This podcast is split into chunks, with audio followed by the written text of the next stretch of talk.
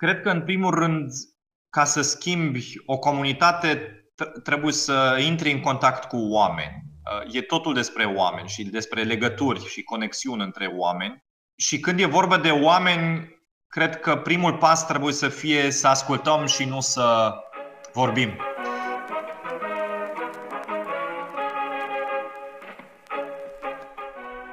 Salut! Eu sunt Florin Râșteiu și ascultați podcastul Civicult powered by Forum Apulum. O să am alături invitați care au schimbat sau au încercat să schimbe comunități. O să vorbim despre cum reușim sau, după caz, eșuăm să fim cetățeni într-o societate divizată și cu probleme din ce în ce mai complexe. Mi-am dorit să vorbesc cu Dominic Fritz, un neamț care a venit în Banat și a reușit să creeze o comunitate de la zero și mai mult să ajungă primar al Timișoarei. Domnule Fritz, eu am 19 ani acum. Dumneavoastră ce făceați la vârsta mea? Eu la 19 ani uh, am venit chiar pentru prima oară în România. Am terminat liceu în Germania și am vrut să văd o altă lume, să am o experiență de viață pe care școala n-a putut să mi-o da și pe care nici universitatea n-are cum să mi-o dea și am, m-am decis să fac un an de voluntariat. Am ajuns în Timișoara fără să știu niciun cuvânt pe română și am lucrat la o casă de copii aici în Timișoara unde am învățat limba, unde m-am îndrăgostit de oraș uh, și am stat un an aici ca voluntar și după acest an m-am tot întors și iată, 17 ani mai târziu am devenit primar. Deci întreg parcursul până la ajunge primar a fost de 17 ani de locuit și trăit în Timișoara sau ați avut și alte experiențe? Între nu, timp? nu, am, m-am întors după acest an de, de voluntariat, m-am întors în Germania, am mers la facultate în Germania, în Franța, în Anglia, după aia mi-am început cariera în Germania, dar am lucrat într-un mediu foarte internațional și în Timișoara m-am tot întors de mai multe ori pe ani, am fondat o asociație aici, am organizat concerte, alte acțiuni de uh, binefacere. Am, da, am devenit cumva o parte a comunității locale și din 2017 m-am implicat și civic și da, cu protestele atunci și politic Uh, și abia atunci s-a concretizat cumva opțiunea asta de a candida la primărie, dar na, asta a fost cumva legătura mea constantă cu, cu Timișoara. Dar cum v-au perceput oamenii la început? Pentru că de foarte multe ori aud și pe Facebook, dar și din discuții cu diversi oameni, aud discursul acesta un pic mai conservator și naționalist, că noi nu avem nevoie de alții care să vină și să ne învețe pe noi cum funcționează lucrurile. V-ați izbit de un astfel de discurs în primii ani uh, de când ați ajuns în România? În, în toți anii în care am activat voluntar cumva aici și am fost doar voluntar, nu am lucrat niciodată, am profesat doar în, în Germania, nu în România, nu am avut de-a face cu astfel de sentimente. Asta a devenit un pic mai virulent atunci când am candidat pentru primărie și e până la urmă și de înțeles că mulți oameni se întreabă de ce candidează acum un german la primăria Timișoara. Și atunci am explicat în campanie care este legătura mea cu Timișoara, de ce cred eu că Timișoara întotdeauna a profitat când s-a deschis către Europa, de ce dragostea mea pentru acest oraș are mult de a face cu faptul că este și a fost întotdeauna un oraș multicultural. Uh, și am explicat că eu nu am intenția să vin și să fac totul așa cum vreau eu pentru că știu mai bine, ci eu de fapt misiunea mea este să capacitez și instituția primăriei, dar și comunitatea locală să facă ei și să contribuie ei fiecare cu ce poate și cred că asta a lipsit foarte mult în administrația în România. Instituțiile publice să fie un capacitator, un facilitator pentru energii care există în societate și nu să fie un, un zid cumva în jurul unor funcționari care, care fac niște hârtii. Și ideea asta cred că s-a mulți timișoreni au rezonat cu această idee și n-au mai ținut cont de culoarea pașaportului meu că încă există oameni care au o altă părere și care cred că ideea asta europeană că poți candida oricând în Uniunea, Uniunea Europeană la alegeri locale, că asta e o idee proastă, da, e ok că mai există oameni care gândesc așa, dar iată, o majoritate au gândit altfel. Știu că ați declarat uh, la un moment dat că ați trăit un an în Statele Unite ale Americii. Și spuneați atunci că v-ați simțit pentru prima dată european. De ce? Da, a fost, am avut 16 ani și atunci am plecat pentru prima oară uh, de acasă și cumva dorul de, de lume. Am crescut într-un mic sat în Germania și voiam să, să văd uh, altceva din lume și am uh, aplicat pentru o bursă, pentru un an de, de high school, de liceu în, în America și am avut norocul să câștig această bursă. Și pentru prima oară mi-am dat seama că tot ce credeam eu ce este Uh, evident și normal nu este evident în momentul în care te confrunți cu o altă cultură, în cazul ăsta cultura americană, care e o cultură foarte fascinantă, dar totuși o, da, o cultură diferită, mai, totul e mai mare, mai grandoman, poate și un pic mai relaxat. Dar atunci mi-am dat seama că oamenii nu m-au văzut neapărat ca un neamț și mai degrabă ca un european. Adică pentru ei Europa na, e o mare, mare entitate și atunci am simțit pentru prima oară o, un, un sentiment de apartenență la, la continentul european mai mult decât la țara mea, fiind confruntat cu cultura americană și asta s-a întărit cumva când am venit în Timișoara la 19 ani și am simțit că am foarte multe lucruri în comun cu oamenii de aici și că aici a existat un spirit european cu mult timp înainte să existe Uniunea Europeană și cumva acești uh, ani, în primul rând în America, după aia în România, m-au, m-au format foarte mult ca cetățean european. Și aș vrea un, să rămânem un pic uh, tot în zona asta a copilăriei dumneavoastră. Uh, înainte să înregistrez un episod de podcast, de obicei mă documentez destul de mult despre persoana cu care urmează să discut. Și când, document, când vă documentam pe dumneavoastră, am văzut că v-ați născut într-o familie destul de numeroasă. Opt frați și ați copilărit uh, într-un sat uh, la sud de Pădurea Neagră din Germania. Practic, putem spune că fiind născut într-o uh, familie atât de mare, întreaga familie era o comuni- comunitate care trebuia cumva gestionată. Ce ați învățat din toate experiențele astea ale copilăriei? Da, foarte multe lucruri. Cred că faptul, în primul rând, faptul că am crescut într-un sat m-a învățat că e foarte important să existe o comunitate locală cu o identitate comună în care oamenii se ajută reciproc, în care um, simți o apartenență la un grup mai mare decât doar propria familie. Dar și, bineînțeles, faptul că am trăit într-o familie foarte numeroasă. Am fost, într-adevăr, opt frați, Uh, deci a fost, am fost o familie de 10 persoane la un moment dat. Eu sunt al treilea, deci am, am crescut împreună cu, cu familia. Și asta te face să înțelegi foarte bine că nevoile tale individuale sunt importante și uh, trebuie, să, trebuie respectate și trebuie chiar să te lupți pentru ele de multe ori. Dar în același timp contează și comunitatea, contează să fii atent la nevoile celorlalți, contează să faci compromisuri. Nu știu, când ai un singur televizor și trebuie să alegi la ce să ne uităm ca o familie, trebuie să găsești ceva la care să se uite și sora cea mai mică uh, și fratele mai mare și tocmai procesul ăsta de negociere, de a găsi o variantă ce e bine ce e ok pentru toți, cred că asta mi-a format iarăși foarte mult gândirea și, și abordarea în viață, pentru că foarte rar întâlnești situații în care merge exact așa cum îți închipui tu.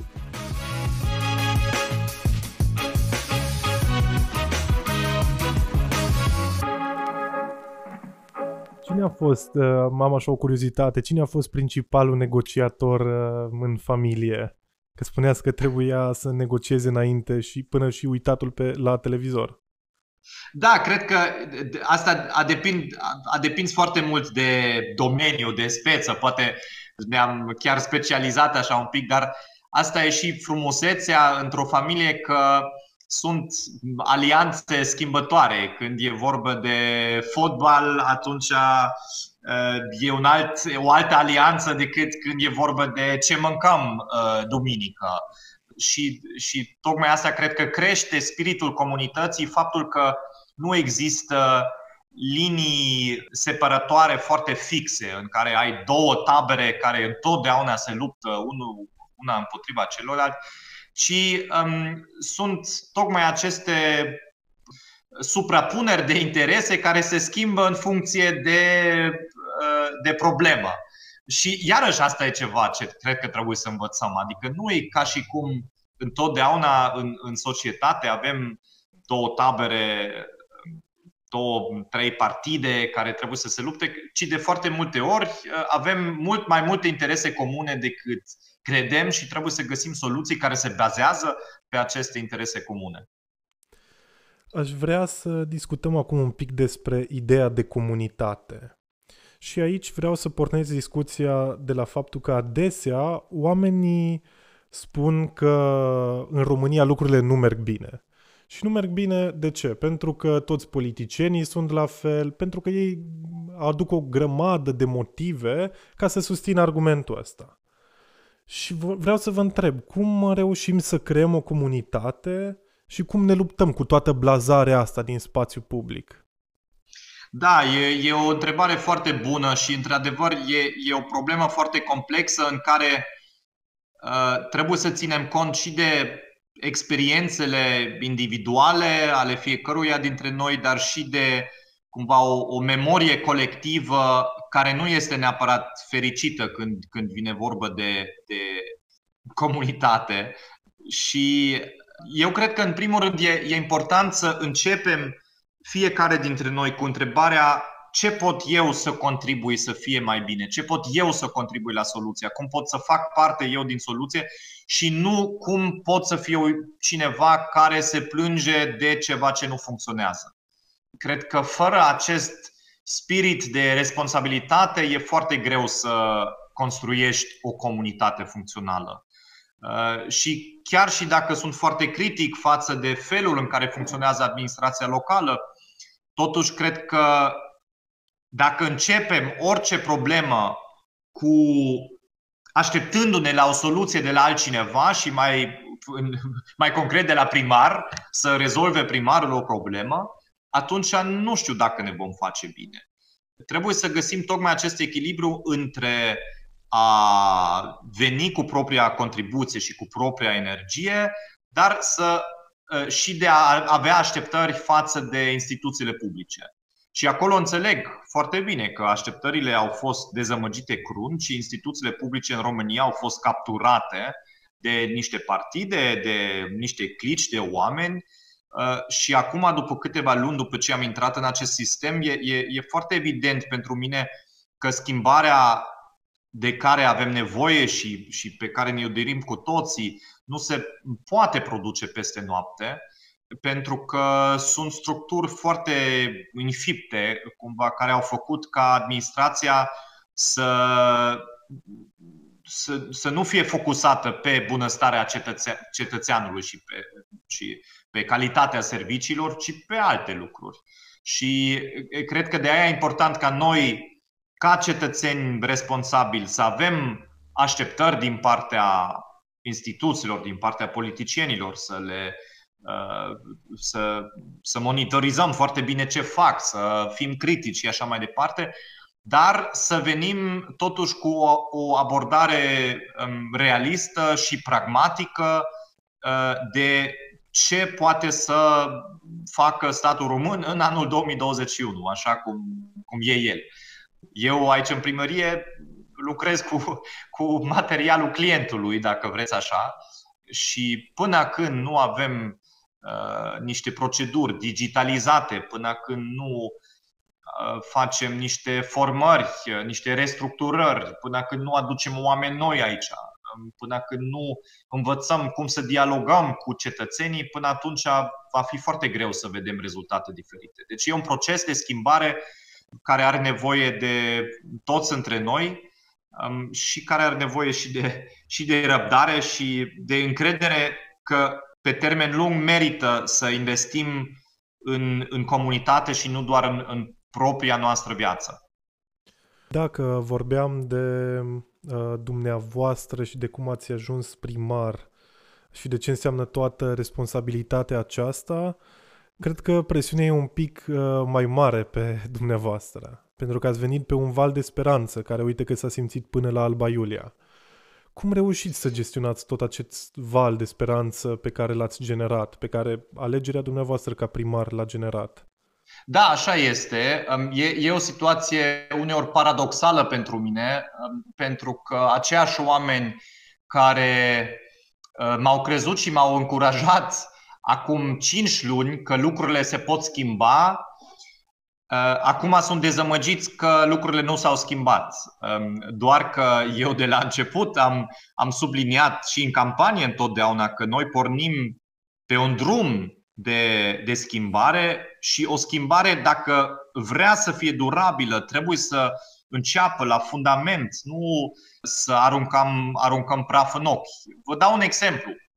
Aici în Timișoara, ca și în multe alte orașe, sunt multe garaje între blocuri care au fost odată construite așa, dar de fapt pe domeniul public, unde mulți oameni își țin nu mașini și murături și predecesorul meu a avut multe proiecte în care a demolat aceste garaje și a turnat beton și a făcut parca, parcări acolo în, în cartiere. Și mulți oameni au apreciat, pe de o parte, că a făcut parcări, pe de altă parte, aceste proiecte au fost făcute fără autorizații de construcție, fără proiect tehnic, fără planificare, fără să ne uităm la cum pușcă cu iluminatul public, cu spații verzi, deci pur și simplu s-a turnat asfalt. Eu am, am promis că acest lucru se va schimba, că vom continua să, să transformăm aceste garaje în parcări, dar că o vom face așa cum trebuie, cu autorizații de construcție, cu un proiect tehnic, cu investiții și în spații verzi și în iluminat public și așa mai departe. Iată, acum uh, câteva luni după ce Eh, sunt votați, deja unii se întreabă, păi de ce nu continuăm să facem parcări și așa mai departe. Eh, și eu am de ales acum, ori satisfac nevoia instantă a oamenilor și continui ca predecesorul meu și repede torn niște asfalt și gata, fac o parcare în două săptămâni și toată lumea eh, mă laudă că se văd rezultate și continui dezvoltarea în forță, sau pot să spun, stați un pic, dacă vrem un oraș civilizat, trebuie să facem lucrurile cum trebuie, trebuie să le finanțăm din bugetul de investiții, nu din bugetul de reparații, pentru că altfel e ilegal, trebuie să avem o autorizație de construcție, trebuie să facem un proiect și așa mai departe. Doar că asta durează într-adevăr mai mult și e nevoie de mai multă um, răbdare, dar și viziune despre ce s-ar putea întâmpla în viitor dacă nu reacționăm la totul foarte impulsiv și, și vrem cumva să facem lucrurile așa uh, de mântuială. Și asta este într-adevăr o, o provocare și de comunicare, să explic din nou și din nou și din nou care este viziunea noastră, că vrem să facem lucrurile bine și nu doar rapid. Și impresia mea este că mulți oameni totuși înțeleg și, și înțeleg că să ai un oraș civilizat și european nu poți să faci peste noapte, ci e nevoie de niște fundamente pe care trebuie să le construiești întâi înainte să vezi rezultate. Dar eu sunt foarte conștient că, că există și dezamăgiri, dar sunt foarte optimist că peste 2-3 ani sau poate și peste un an lumea va înțelege de ce schimbarea adevărată are și nevoie de timp. Pe 27 septembrie, Dominic Fritz a fost ales primar al Timișoarei. Să ascultăm câteva secunde din discursul lui din seara victoriei. Nu ne mai lăsăm paralizați de frică că suntem singuri în bulă, pentru că nu mai suntem doar o bulă, suntem o comunitate. O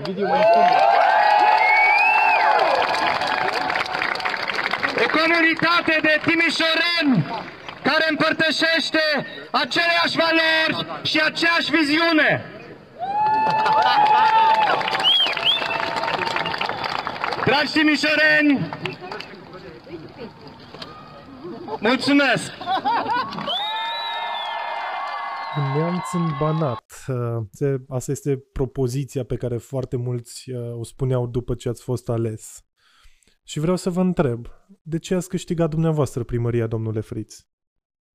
Păi, eu cred că trăim vremuri în care oamenii își dau seama că dacă nu schimbăm fundamental abordarea față de politică și administrație publică, atunci degeaba în fiecare campanie electorală ni se promite marea și sarea dacă cum nu avem o, o schimbare de mai profundă. Și cred că campania mea, dar și persoana mea a putut să, să explice de ce reprezintă această schimbare profundă. Lumea nu mai vrea să rămână cu tot aceiași oameni din același sistem falimentar care vin cu aceleași soluții cumva irresponsabile.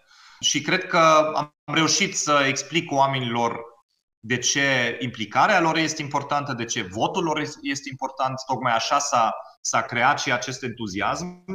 Și acum, clar că marea provocare este să, să ducem acest entuziasm mai departe uh, și să construim cu adevărat o administrație deschisă care reușește să implice oamenii din, din oraș. Dacă rămâneați în Germania, credeți că ați fi ajuns primar la Freiburg? um, nici nu știu dacă aș fi avut chef să devin primar uh, în Freidorf, pentru că niciodată visul meu nu a fost să devin un primar. Visul meu um, a fost să fac lucruri frumoase cu oameni uh, pe care îi apreciez. Și am găsit acest loc aici în Timișoara și am văzut că aici e nevoie de o schimbare la nivel politic uh, și de aia am, am candidat la primărie. Deci nu aș fi candidat în Freidorf, dar sunt destul de încrezător în mine. Dacă aș fi candidat altundeva, um, cred că și acolo aș fi putut să conving oamenii că um, viziunea mea pentru, pentru o comunitate este una în care merită să investești încredere. Dar încă o dată nu mi s-a pus problema. Um, eu în Timișoara și pentru Timișoara am vrut să fac lucruri și mă mă bucur foarte mult că am ajuns uh, aici împreună cu, cu toți cei care își doresc un alt fel de politică. Aș vrea să ne întoarcem un pic la Dominic Fritz, cetățeanul. Și vreau să vă întreb, ați avut vreun moment în care ați simțit că ați eșuat ca cetățean? Am întârziat odată la plata impozitelor și taxelor. Atunci, cu siguranță, am, am simțit așa niște remușcări că nu mi-am făcut datoria.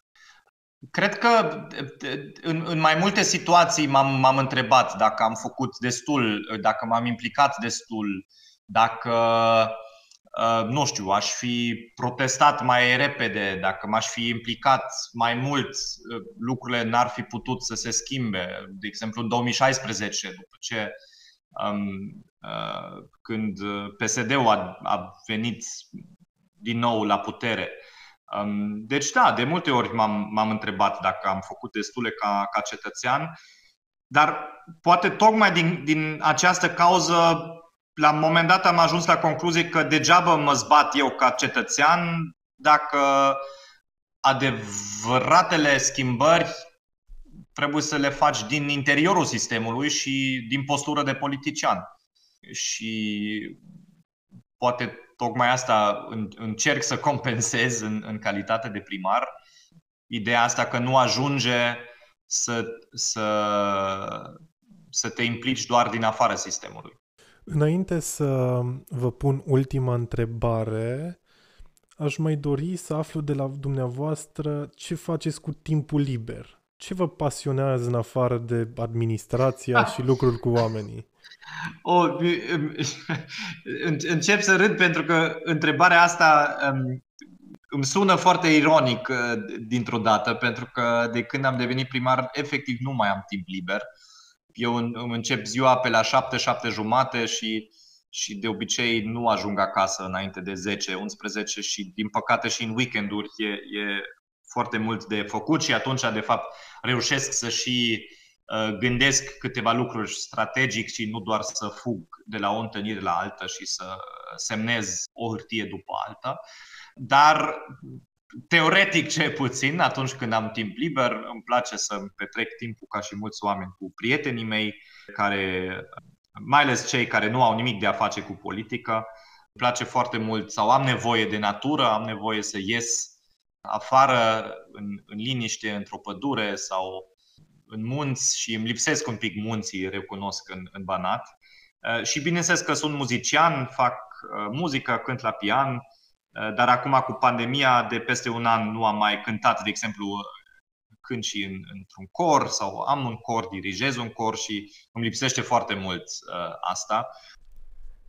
Dominic Fritz nu a mai cântat de un an la pian, însă atunci când o făcea, a cântat și imnul României.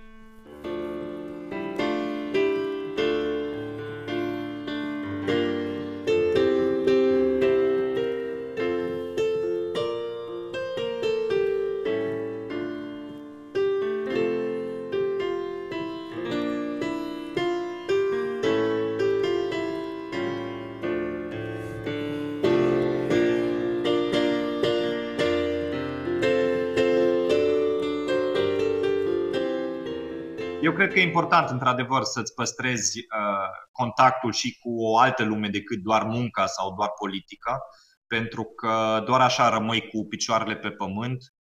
Um, deci sper ca în curând să intru într-o rutină care o să-mi permită și să din nou să-mi trăiesc un pic măcar și uh, pasiunile private.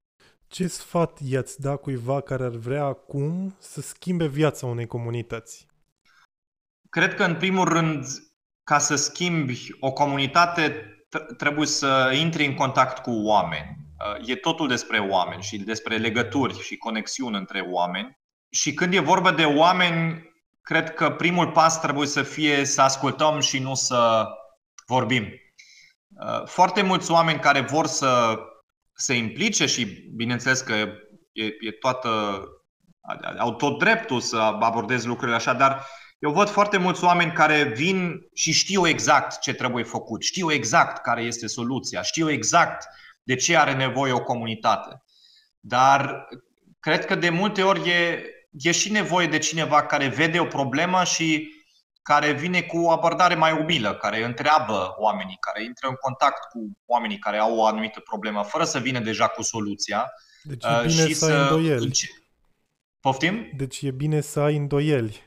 Absolut, e foarte bine să ai îndoieli, e, e foarte bine să nu ai toate răspunsurile deja gata formulate, ci împreună cu oamenii pe care vrei să-i ajuți sau cu care vrei să construiești ceva, să dezvolți soluții. Pentru că nicio comunitate nu se va schimba cu soluții aduse de afară sau aduse de o singură persoană. Mereu e nevoie de un efort comun. Deci asta ar fi, cred că, primul sfat. Și al doilea sfat este răbdare, perseverență um, și să nu te lași descurajat de, de obstacole, de dezamăgiri. Întotdeauna acolo unde lucrează mai mulți oameni împreună există și dezamăgiri, ci să crezi în, în, în ceea ce vrei și să știi că dacă cu adevărat te zbați pentru acest lucruri, atunci se va și întâmpla. Vă mulțumesc mult, domnule primar, că ați stat cu mine la această discuție și vă doresc mult spor în toate.